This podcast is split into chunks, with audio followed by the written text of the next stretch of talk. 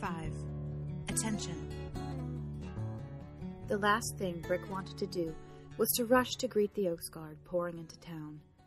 He was still going over his last few words to Cora, wishing to the gods, the few whose names he knew, that he'd been given the gift of elegant speech. But he was no alderson, and he had virtually no education, and compounded with the fact that Cora's mere presence paralyzed any normal thought processes, he'd only make himself look stupid and sound senseless. He knew he should have said more. He felt something for Cora, something that the mere word friendship didn't seem to convey, but he couldn't articulate that to her. He couldn't come close. And now she'd be running back home, or to the dance, and he'd be gone in the morning when the Oak left town again. Taking a somewhat roundabout path, he made his way back toward the smithy and thought about his mother. Nameless and faceless as always, her presence was tangible only in her absence. Though throughout his childhood he'd drawn her face in his mind 1,000 ways, there was one version of his mother he preferred.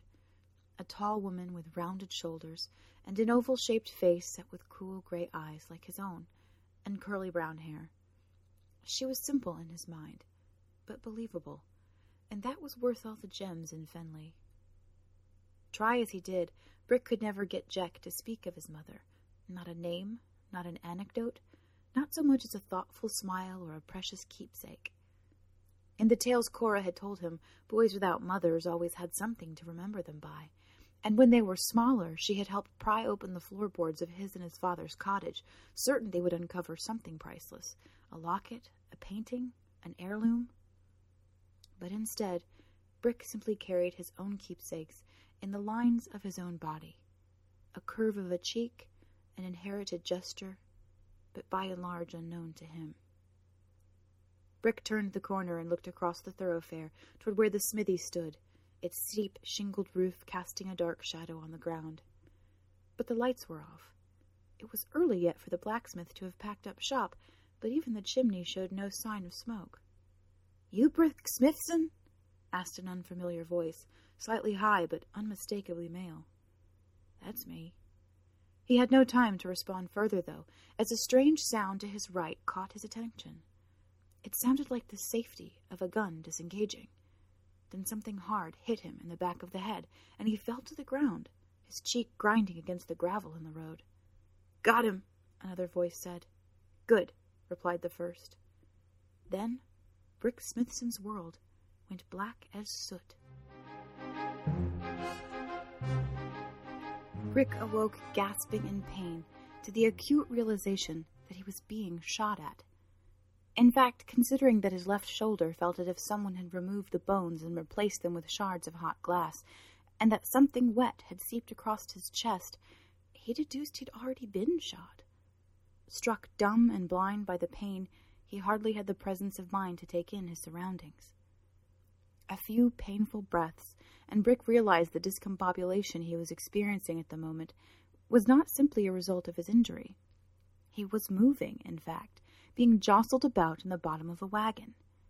He looked up through bleary eyes and squinted through torn muslin above his head, slashes through the material revealing a bright morning sky. He wondered dimly if he had died there, back in Vell, and now he was stuck in one of the hells. That chilling thought woke Brick up more fully, and he tried to make sense of the time between walking toward the smithy after the arrival of the Oaks Guard and waking up here. But the pain in his shoulder did not subside. It thrummed in time with the beating of his heart, steady and constant, but accelerating. "Hi! Hi! Hi!" Someone was shouting outside, and horses neighed. More shots rang out. Clumsy without the use of his left arm and gasping against the pain, Brick searched the floor of the wagon, but found only bits of straw and some moldy bread. Looking up toward the front of the wagon, he saw a dim shadow of a driver with a big floppy hat and the outline of a long gun. Judging by the pace at which they were driving, Brick assumed the driver was trying to outrun the riders behind them. Brick started to make his way forward, balancing precariously on his knees. His lungs burned with every breath, and sweat dripped into his eyes from the effort. A shadow fell over him then, like an eclipse over the sun, followed by the sound of steam being released from a tremendous valve. He paused, listening. the wagon rolled to a stop. Just as he was within arm's reach of the flap between the cargo and the front seat, a thunderous explosion ripped through the wagon, and Brick's strange new world was blown to pieces. He was flying amidst debris, tearing through the roof of the wagon, and for a moment he could see his own body arcing through the air like a ragged cob doll, then come crashing down to the dry earth below. Once his face connected with rocks, brush, and dirt, he regained his perspective and cried out, instinctively rolling to try and break the fall. Pain coursed through his veins, harsh as whiskey over an open wound. He thought again of the hells, and wondered if he had found the hell of earth, when he realized that couldn't be right, because he was on fire. "Shh, Brick, it's okay," came a high and familiar voice, followed by something slapping his legs. "Brick, just take a deep breath. I'll help you. I'll help you." Mesmer Gimble was hovering at Brick's feet, snuffing the flames with the hem of his duster, his round eyes wide, but his expression otherwise calm. He was working quickly to put out the flames, humming to himself. The Gimble boy had a gash from forehead to chin and a bruise over one of his eyes. His thin hair was stuck to his brow with sweat and grime, and he smelled as if he'd pissed himself, which, considering the current state of things, wouldn't be surprising. Brick held up his hand to shield the sun from his face.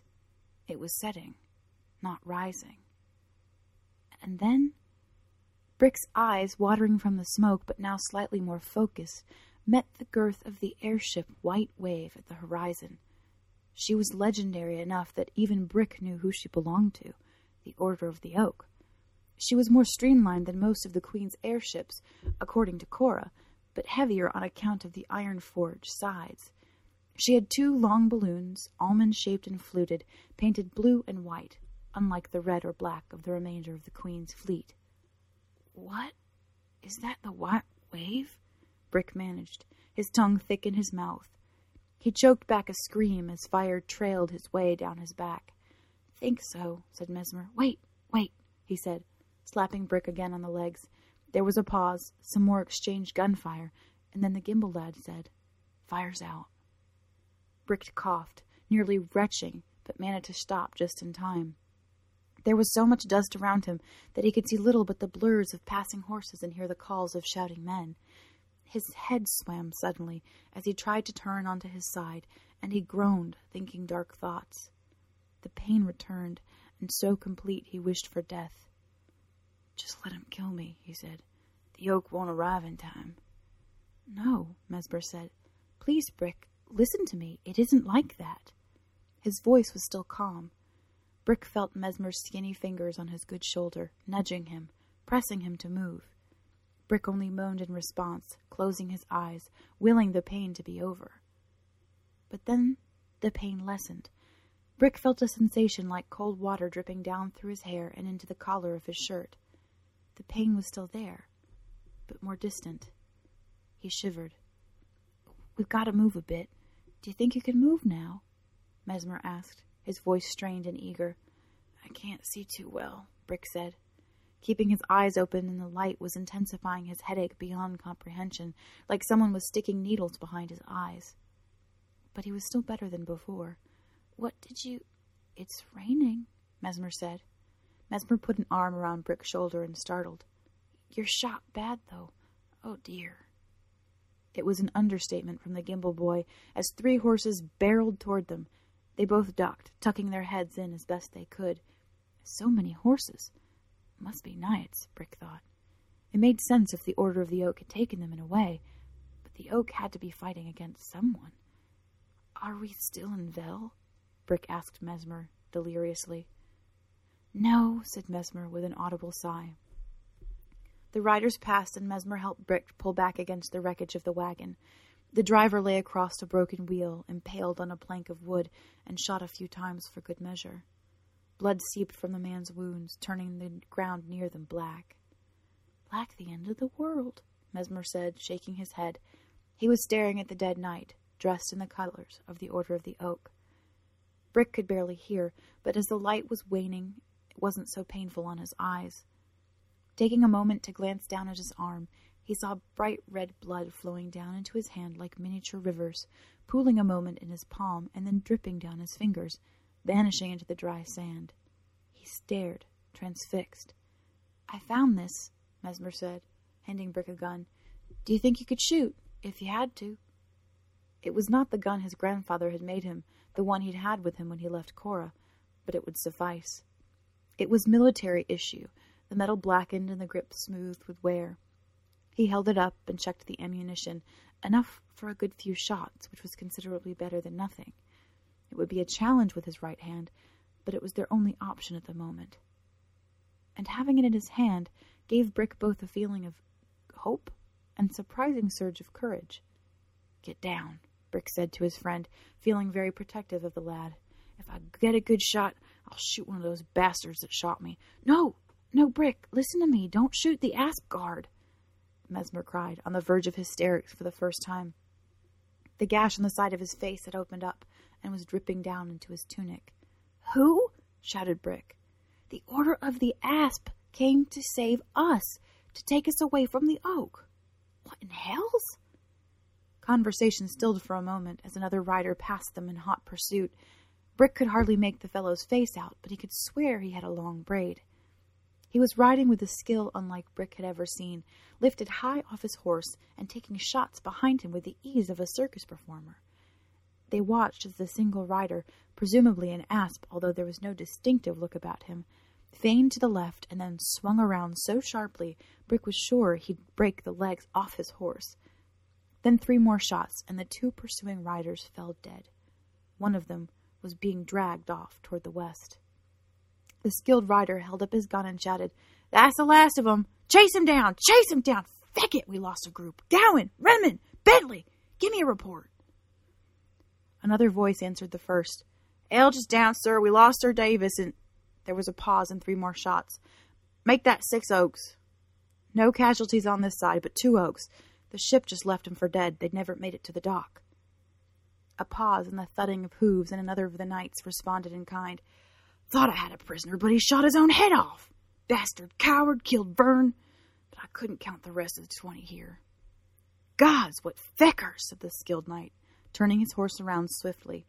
He lifted up his hat and stared down to where Brick had propped himself up behind the wagon debris. He was a she. "Look at that," she said, dismounting her horse and approaching Brick and Mesmer. She began to laugh, shaking her head in wonderment. About 40, Brick surmised. Her skin was the color of tanned hide, and her angular face was punctuated with a pair of dark spectacles hiding her eyes completely. "I thought you two were blown to bits. How do you reckon you survived?" "He shot," Mesmer said, standing behind Brick. "Bad. He needs help." And you're just cut up to shite," replied the woman knight, wiping her brow with the palm of her hand and squinting toward them both. "You two boys from Vell?" "Yes, ma'am," said Mesmer. "I'm Mesmer Gimble, was taken by the Order of the Oak 2 nights past. Brick's been, well, you can see, I'm sure." "How'd he get shot?" another voice asked, but Brick could no longer see clearly. He tried to focus, but he was finding it impossible to stay awake. It was a strange, giddy sleepiness, almost as if he'd licked some corn liquor. Brick wanted to introduce himself and thought he ought to. Whoever this woman was, she was still a knight and a lady, and it seemed he owed her his life, what was left of it. "The oak shot him," said Mesmer, "when we didn't make the ship." "Feckers," said the woman again. "What's your name, then?" she asked. Brick knew he was being addressed, and Woozy tried to stand, but he only fell back as the last rays of sun shimmered away to a cool darkness, his ears still ringing with the sound of gunshots.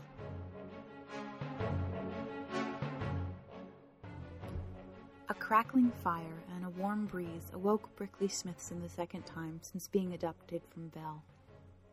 He stared up at the ceiling. He was in a tent, and it was not moving. This was a considerable improvement over his last waking. It smelled decidedly musty, though, and a little rancid, truth be told, but it was considerably better than being holed up in a nightmare of a wagon and nearly being blown to pieces. Though his shoulder still hurt, it was no means as painful as it had been. Reaching up, he felt soft linen under his fingertips, and smelled the soft tones of cactus camphor. His wound had been cleaned and wrapped.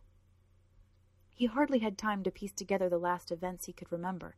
Mesmer Gimble in the middle of a war between the Oak and the Asp, and the woman knight, the impaled Oak's guard, the White Wave in the distance, when the front flap to the tent opened up.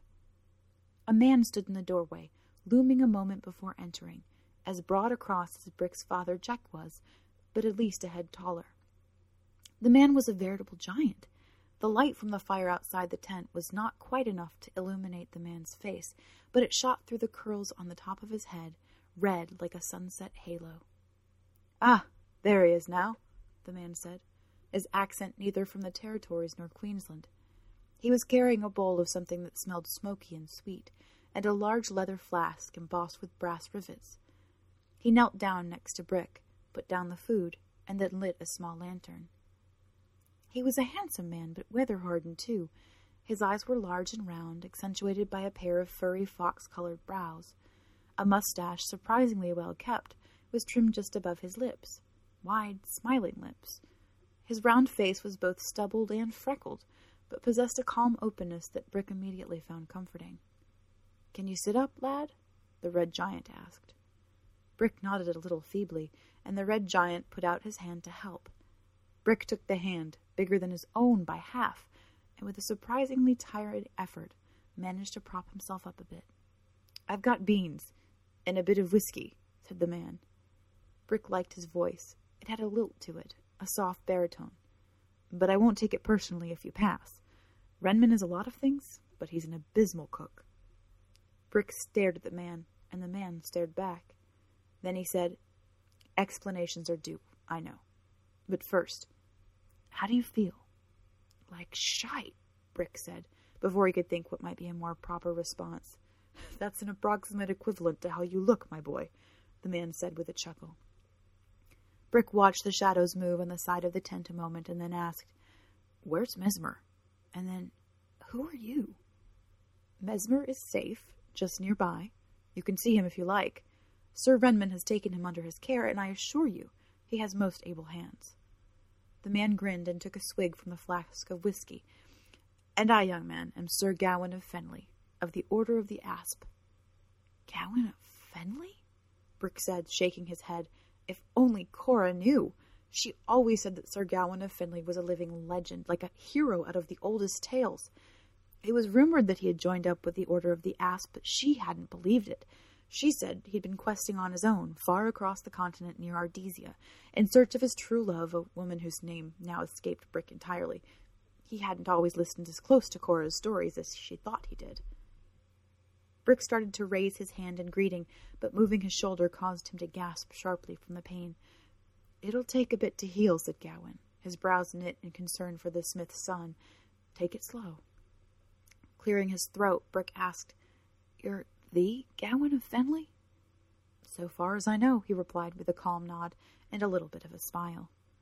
"Pardon my saying so, sir," Brick said, "but from all the songs they tell of you and Vell, well, it's just... seeing you here is a bit much."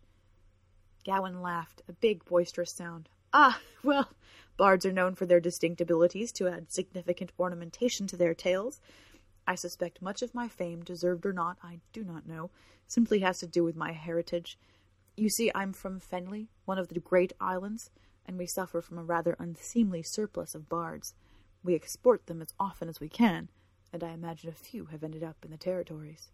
"Well, ain't no bards I ever knew of in Vell," said Brick with a shrug. "Leastways, it's good to meet you, and thanks, I think, though a bit of the last few days?"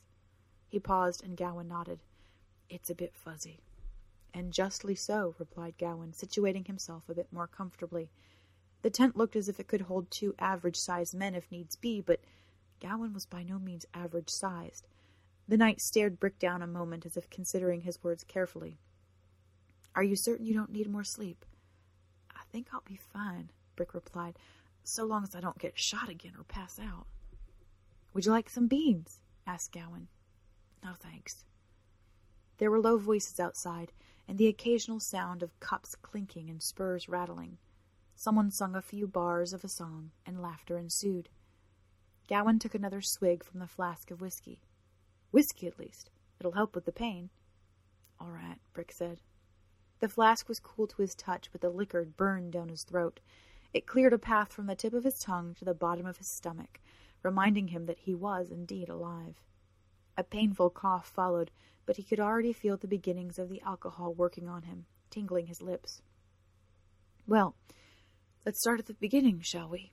Gawain said, leaning back on the tent post and putting his hands behind his head.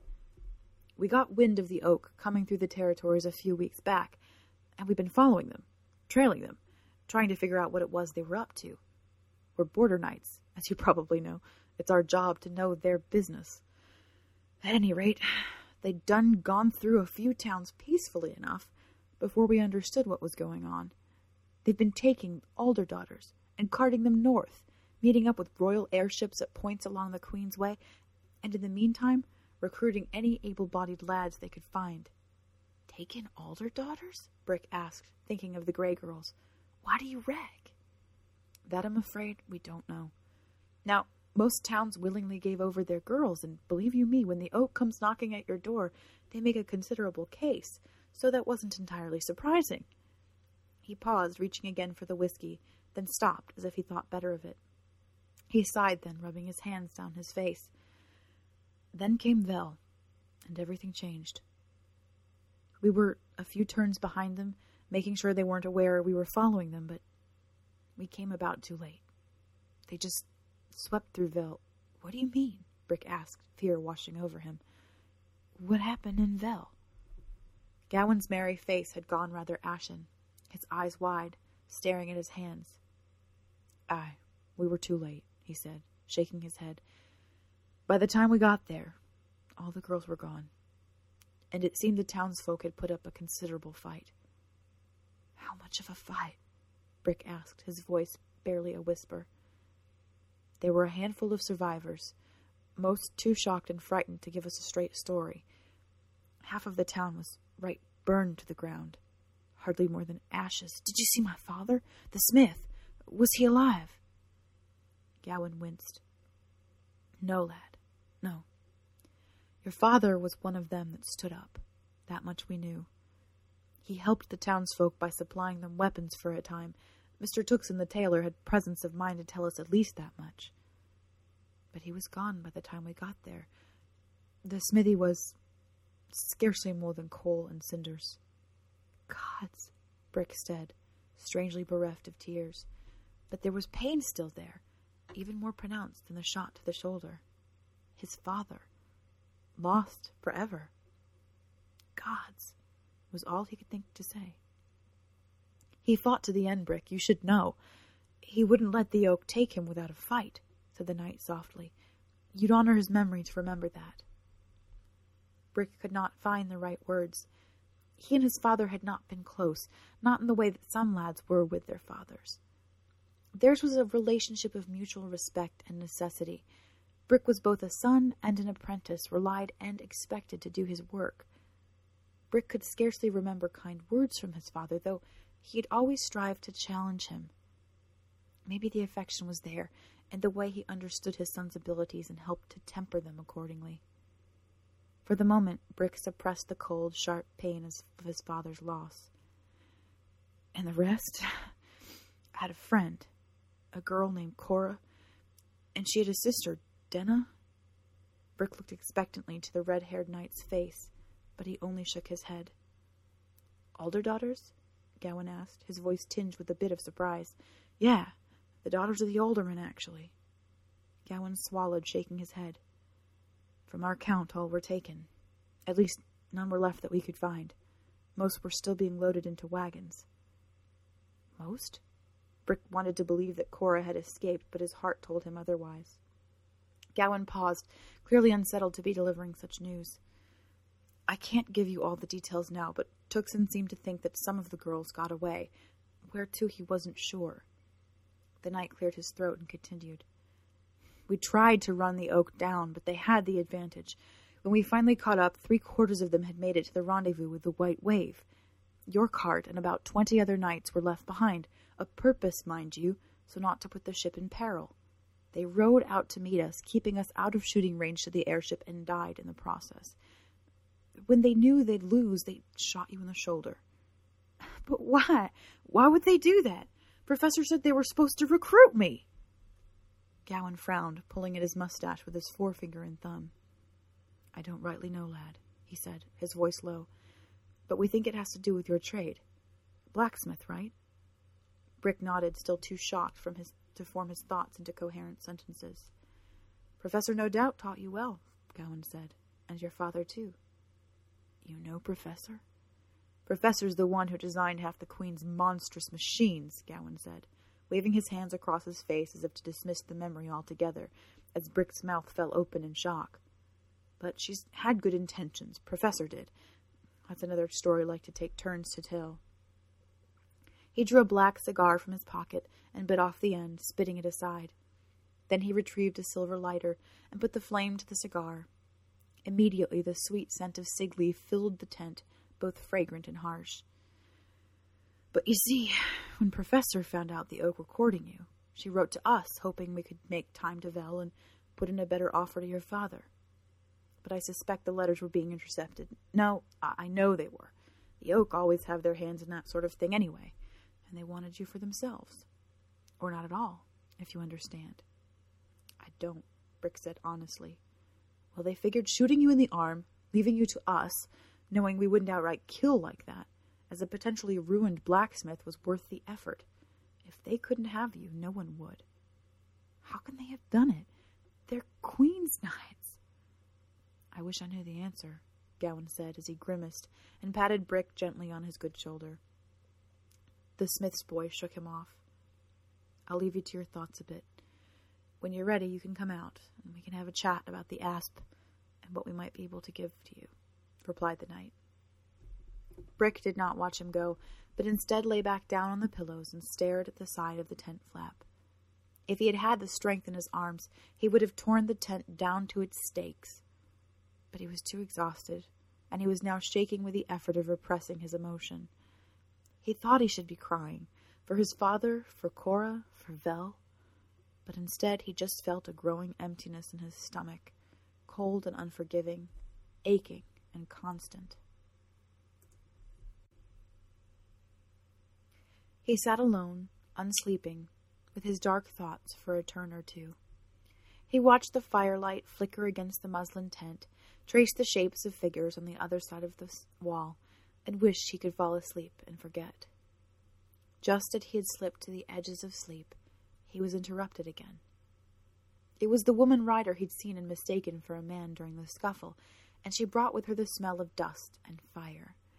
Her hair was loose now, worn in the fashion of a Sodoran woman, with plaits here and there, accented with a few feathers and beads.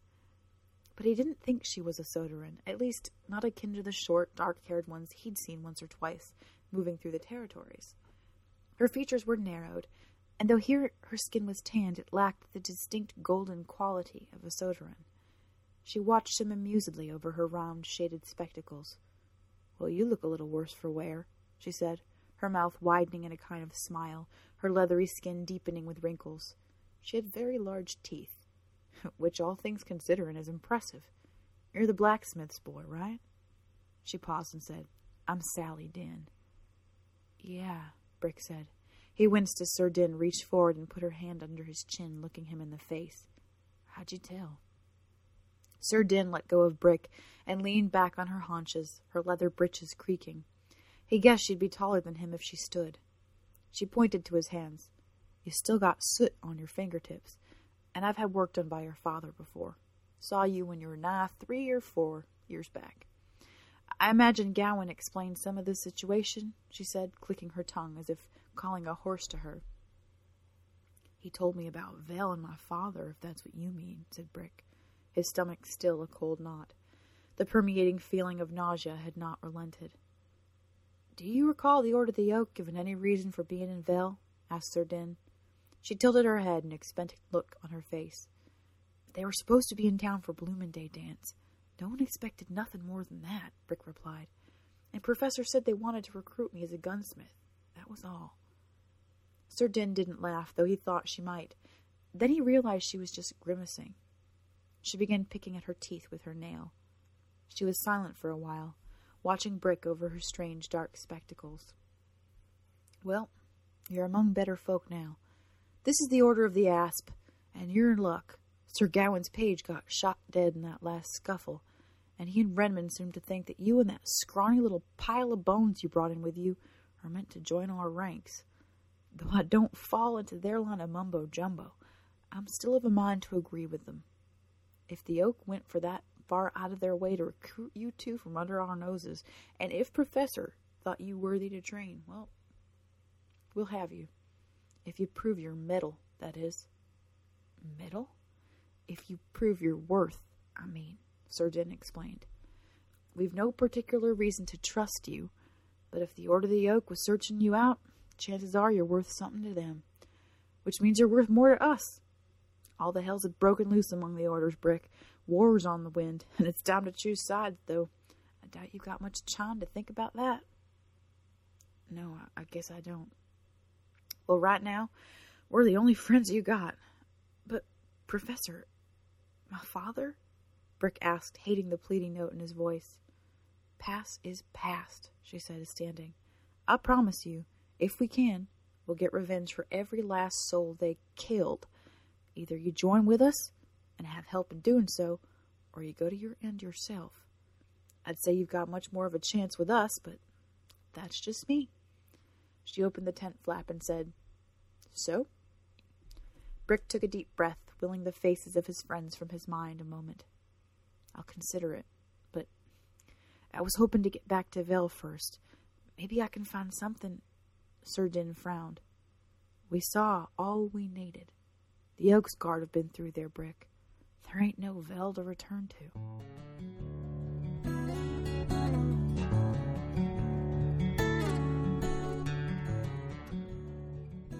A turn or so later, and Brick finally managed to summon enough courage and strength to stand on his own and exit the tent.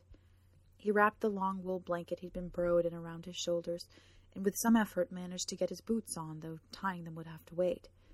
He paused a moment at the flap of the tent, unprepared to face the Knights of the Asp, his stomach still sick with the thought of what had happened in Vell, and what had happened to his father.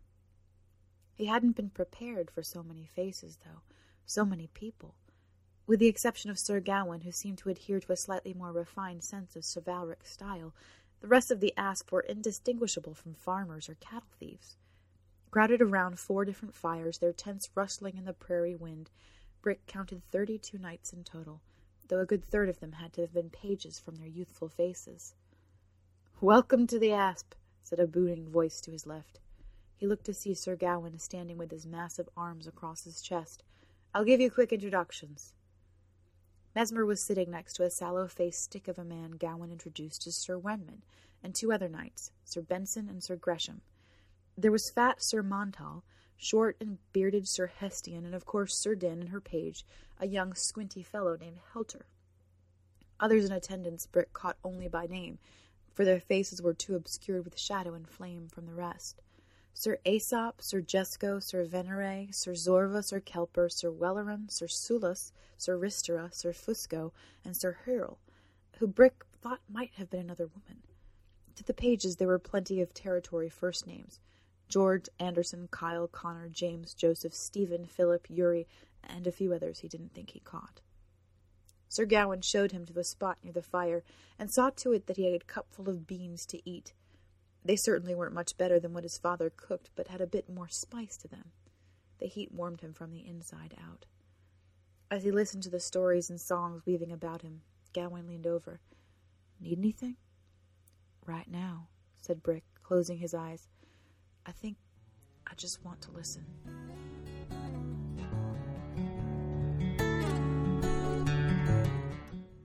This is Natanya over at aldersgatecycle.com. Thanks so much for listening.